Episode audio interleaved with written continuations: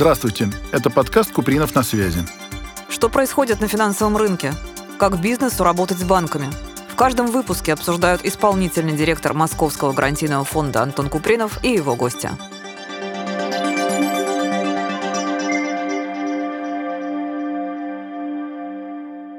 Добрый день, дорогие друзья. С вами исполнительный директор Московского гарантийного фонда Антон Купринов. И сегодня мой гость Борис Агатов, независимый эксперт по инновациям в ритейле. Борис – основатель New Retail, медиапортала о ритейле, основатель компании Project Line, которая на протяжении почти 20 лет проектирует и строит магазины. И он реализовал почти 3000 проектов в России и за рубежом. Автор концепции «Магазин 4.0. Новый ритейл», который отражает современное понимание обслуживания покупателя в магазине. Ну и, как говорится, как общественная деятельность модератора, спикер крупнейших отраслевых мероприятий. Если я что-то забыл, может быть, вы добавите? Я еще являюсь, часто меня называют визионером, кто-то даже футурологом называет. Мне больше нравится название визионер, потому что тем вещами, которыми я занимаюсь, они очень близки к будущему, к тому, что меняет нашу жизнь. Вот эти вот тренды всегда всем хочется потрогать, пощупать. И я думаю, что вот, наверное, вот это вот еще стоит добавить.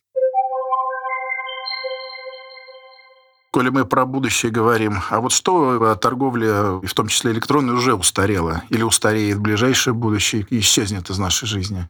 Вы знаете, если мы говорим не совсем только про электронную торговлю, а вообще в целом про торговлю, про ритейл, то, наверное, устареет, я, наверное, сейчас скажу парадоксальную вещь, то, что появилось недавно. Потому что то, что сейчас существует уже 20, 30 лет, 50, 100 и 1000 лет, оно так и будет существовать. Все дело в том, что происходит перераспределение между различными форматами торговли. Они никуда не исчезают бесследно. Если помните знаменитую фразу «Из Москвы слезам не верит», будет только одно телевидение, больше ничего не будет. Ну, сохранились и газеты печатают, и театры остались. Только перераспределилась аудитория. И то же самое в ритейле происходит. А вот что исчезает, а то, что выносится быстро на хайпе, а потом не находит подтверждения. Наверное, одним из таких ярких примеров является бескассовый магазин Amazon Go, про который очень много говорили. Ты заходишь, за тобой камеры следят, смотрят, что ты кладешь, и ты выходишь, у тебя просто списываются деньги, тебе не надо вообще ни с кем коммуницировать. Но на моменте открытия они хотели открыть аж чуть ли не 3000 магазинов, а сейчас из открытых 27 10 уже закрыли, то есть всего осталось 17. А почему? А потому что оказалось, что никакой проблемы для потребителя он вообще не решает. И вот эта вот скороспелость решения, она как раз и ведет к тому, что вот эти форматы, они могут и не прижиться, могут трансформироваться. Поэтому я больше ставку поставлю на старые форматы, а на новые вот еще, может быть, и не поставлю, потому что они не решают тех проблем, которые есть у потребителя. Забавная, интересная идея, как никогда в эту сторону не думал. Да. Надо будет подумать вокруг, посмотреть, что действительно из нового уже стало старым. Да.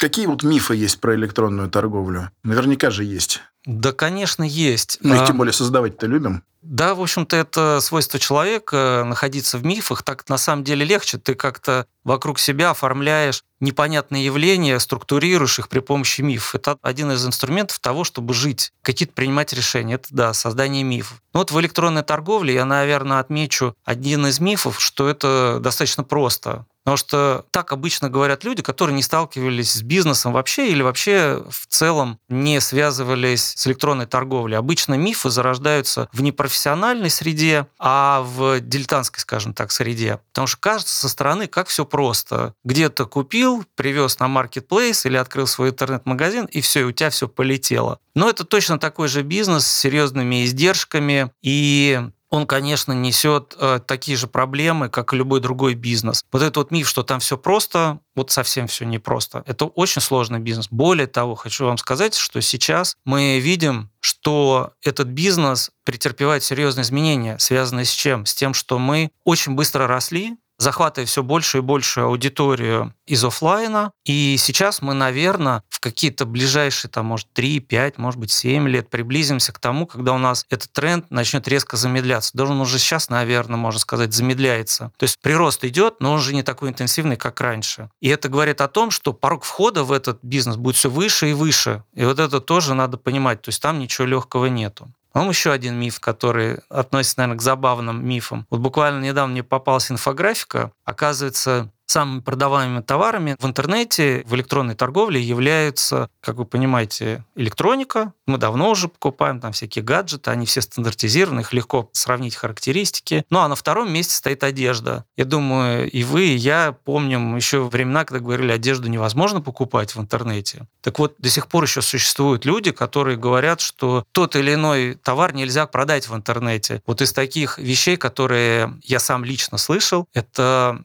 директор коверной фабрики говорит, ковры никогда нельзя будут покупать в интернете. Когда он вышел аж на Amazon, он удивился, что он там взял и миллион долларов заработал просто на коврах, что люди покупают в интернете ковры. Для него это было открытием. Вторым — это маленький чек. Да, там это боль, это проблема. Когда маленький чек, у тебя на доставку уходит огромное количество затрат. И тоже говорили, никогда мелкие вещи, которые там для рукоделия, еще для чего-то, не будут востребованы, их не будут продавать в интернете. Но нет, пришла пандемия, и в три секунды все переобулись и начали продавать. Поэтому нету ни одного предмета, нету ни одной услуги, которую нельзя было бы представить достойно в интернете. Еще есть одно такое заблуждение, там нет моей аудитории. Наиболее ярким примером в этом были люксовые бренды, которые огромное количество лет игнорировали этот канал, и первым сломался Бербери, который вошел сказал, нет, если есть там люди, там есть мои люди. И действительно, новое поколение, да и поколение не совсем молодое, очень быстро освоилось в интернете. Поэтому аудитория есть везде. Сейчас она перемешалась. Нет такого, как в офлайне.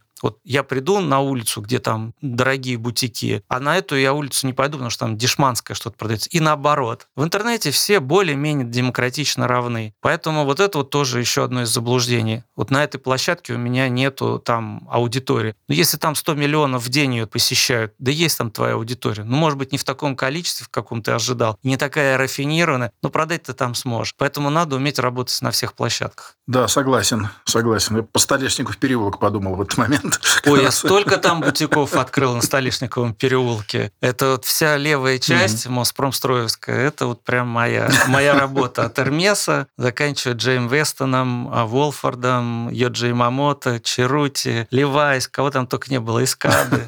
Да, культовое место в нашем и городе. Хочу, к слову сказать, когда выбирали улицу, ведь везде исторически складывались люксовые улицы. Причем складывались в тот период, когда еще такого даже понятия как бы не было люксового. И вот здесь была определенная ошибка в выборе этой улицы, и она сейчас, к слову сказать, дала себя знать. Она заключается в том, что все люксовые улицы, они с автомобильным трафиком потому что приезжают богатые люди, на автомобиль высадили, и они должны быстренько шмык и пойти свою покупательскую миссию осуществить в каком-нибудь из бутиков. А здесь получалось, что тебя подвозят либо с Дмитровки, либо с Петровки, и ты должен по этой ужасной брусчатке, которая вот так выворачивает все каблуки, чапать до этих магазинов. И вот это вот, к слову сказать, одно из такой вот было ошибок, и поэтому более успешным был Третьяковский проезд. Ну, там, правда, один оператор, там еще есть вот такие нюансы. Но вот это вот, кто задумается создавать новую люксовую улицу, имейте в виду, Два аспекта должны быть. Это большие витрины и подъезд.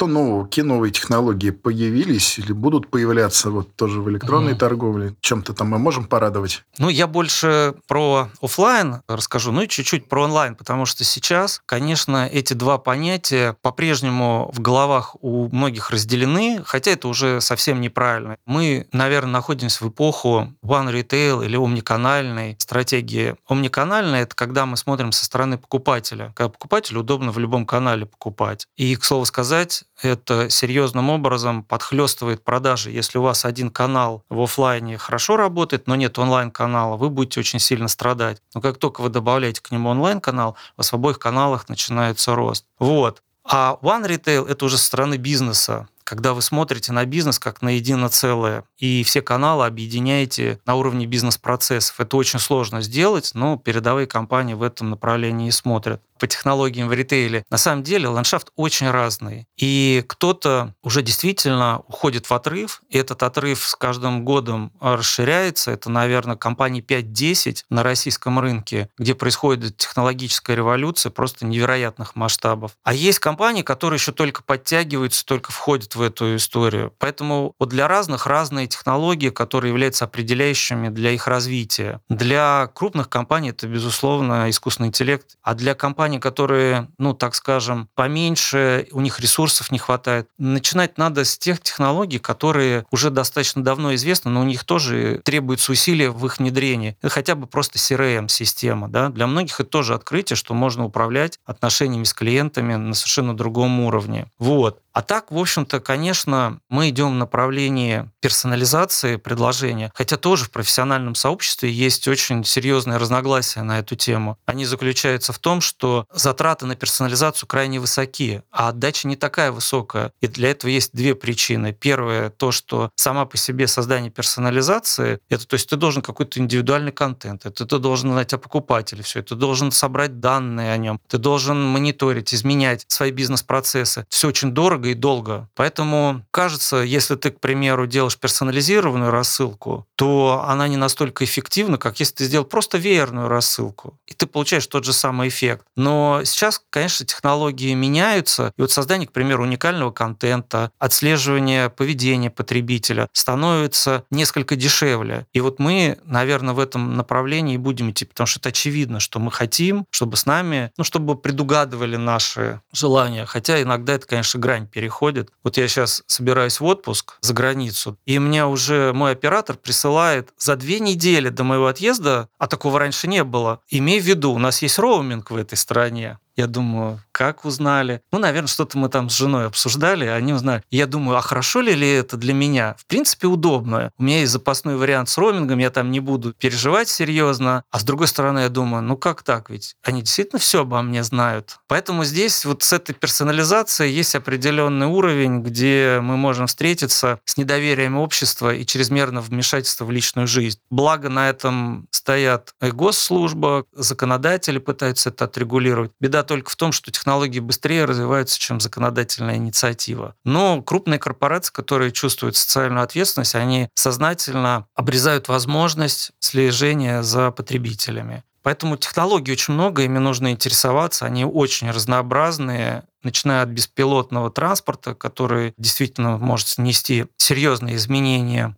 заканчивая, в общем-то, технологиями, которые уже достаточно прижились, их просто надо внедрять. Вот вы упомянули искусственный интеллект. Это сейчас топовая история. А он тоже может применяться в электронной торговле и не в электронной торговле. И есть ли что-то, что он не может заменить? Даже не знаю, с чего начать. Давайте начну с мысли, что искусственный интеллект может заменить все, абсолютно все. Кажется, ну как так? Что же вот наше с вами общение может заменить искусственный интеллект? Да вообще, вот если вы будете им заниматься, вы увидите, насколько легко он это все заменит. И беседа будет не менее интересной, чем у нас с вами. Искусственным интеллектом человечество занимается уже больше 200 лет. Даже у Леонардо да Винчи есть эксперименты, которые говорили о том, что он хотел создать какого-то компаньона человеку, разумного компаньона, который бы помогал ему в его интеллектуальном труде. Но если мы посмотрим на развитие технологического прогресса, мы видим, что мы проигрываем как вот вид на этому технологическому прогрессу. Мы медленнее, чем машина, ходим или бегаем. Мы гораздо меньше поднимаем грузы, чем там экскаватор. Считаем мы медленнее, чем любая там электронная машинка. И вот мы подошли к границе, которая казалась незыблемая. Это интеллект, это мыслительная деятельность. Другое дело, что такое интеллект, еще надо, да, там поспорить. И она рухнула буквально 30 ноября, когда появились большие языковые модели в общедоступном пространстве. В данном случае я говорю о чате GPT который показал невероятную смышленность, а ученые еще более того отметили, что у него есть искра разума. И все сейчас боятся не разума, а боятся того, что нет ли у него самосознания. Вот что с этим делать, вот это вот большая беда. А то, что заменить может, да. И здесь мы просто подходим к очень сущностному вопросу, который заключается в том, а что такое человек. Если это что-то сотворенное, там, богоданно, то, наверное, то машина нет. Если это продукт биологического развития, механизм какой-то, да, то, скорее всего, нас могут заменить. Поэтому здесь надо понять, что такое человек. Но то, что сейчас искусственный интеллект является новой сущностью, которая появилась на планете, вполне разумной во многих аспектах. И она начинает только развиваться. Я думаю, это уже сейчас за последние, ну вот уже скоро год будет в ноябре, уже практически ни у кого не оставляет сомнения. И поэтому огромное количество усилий вкладывается в то, чтобы хоть как-то урегулировать этот процесс, хоть как-то его обуздать, хоть как-то поставить его на контроль того самого человечества, который его создал. Это как в свое время мы создали атомную бомбу, и теперь не знаем, грубо говоря, что с ней делать. Настолько это опасный инструмент, который может уничтожить вообще все живое. Вот искусственный интеллект — это примерно из этого разряда. Искусственный интеллект — достаточно сложная история, но заменить во многих, во многих вопросах может. И когда мы говорим про ритейл, где она может быть применена, то здесь не видится два пути, на которые можно было бы опереться, когда вы думаете об этой теме. Первое, вы можете просто посмотреть покупательский путь. Что вы на этом покупательском пути делаете, как вы контактируете с вашими покупателями. Посмотреть, может ли это сделать искусственный интеллект. Ну, вот, к примеру, вы рассылаете триггерную рассылку имейлов в электронной торговле для того, чтобы реанимировать старые контакты. Искусственный интеллект идеально справляется с этой задачей. Он составит вам темы, он напишет эти письма и сам же еще и разошлет их, и еще обработает ответную реакцию, что там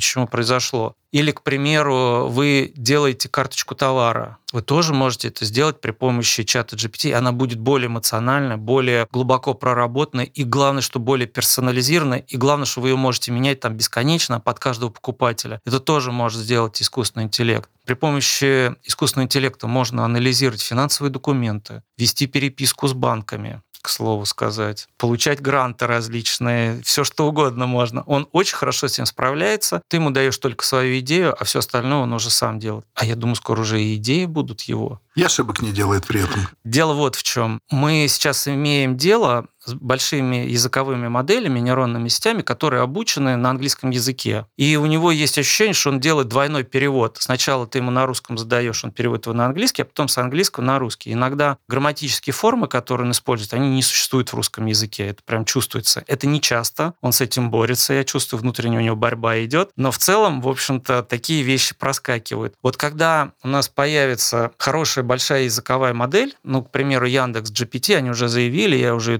тестировал, пока она еще немножечко слабовата с точки зрения тех мощностей, которые есть, но, в общем-то, в целом, там, я думаю, уже ошибок не будет. Искусственный интеллект — это очень широкая область, туда и робототехника входит, и машинное зрение, и генеративный искусственный интеллект. И, конечно, для ритейла это просто поле непаханное это и создание контента, начиная от социальных сетей, заканчивая карточками товара. Это общение, работа с отзывами, это создание визуальных образов, это создание новых продуктов, это создание вообще новых товаров, это создание маркетинговых акций, это даже создание бесконечного маркетинга. Сейчас уже мы идем к тому, что будут создаваться бесконечные фильмы. Нейронная сеть, она создает сценарий и сама же создает видеоизображение. И это бесконечное кино, которое сейчас находит все больше и больше поклонников, потому что оно сделано фактически, может быть, под каждого потребителя, как плейлист. И там бесконечное поле для продукт плейсмента То есть какая-то компания взяла, создала фильм, очень удачный, из каких-то нескольких идей, и только поддерживает его какими-то там репликами, какими-то идеями, а генеративный искусственный интеллект создает и создает бесконечный фильм. То есть это, конечно, для ритейла ну, просто взрыв с точки зрения маркетинговых возможностей.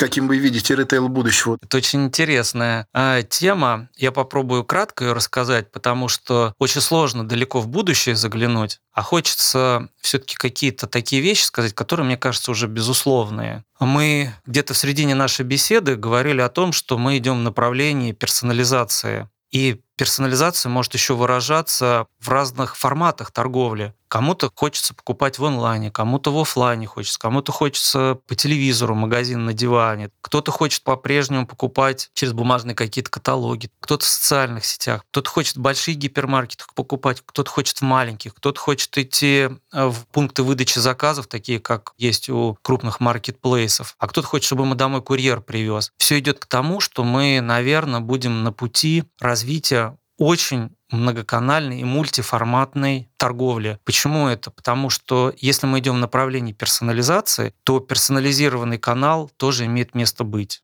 Наверное, мы потеряем вот эти вот большие, крупные, может быть, сети, потому что если мы идем по пути персонализации, то они либо должны рассыпаться на огромное количество форматов, это очень сложно в крупной сети делать, либо это будет множество компаний, которые будут помогать нам реализовать нашу покупательскую миссию так, как мы хотим. Ну, остается только надеяться, что мы немножко в него заглянем и поучаствуем, хотя бы в его строительстве. Поучаствуем, поучаствуем, у меня даже сомнений нету. Вы знаете, я сейчас скажу, я достаточно много выступаю, и на одно выступление ко мне подошла внучка заместителя директора Политехнического музея. Она говорит, мой дедушка, когда выступал в Политехническом музее в 50-е годы, он рассказывал вещи, которые нас ждут через 50 лет, там про телевидение, как будет развиваться, как радио, какой-то интернет он рассказывал, появится. И она мне сказала, и вы говорите то же самое вот о будущем. Замечательно. Спасибо вам огромное, Борис, и остаемся на связи. Спасибо вам.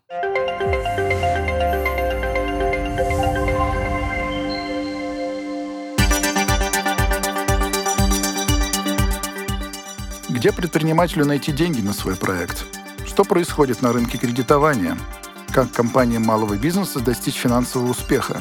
Реальные кейсы и профессиональные эксперты в моем подкасте «Купринов на связи». Подключайтесь, подписывайтесь и будем на связи.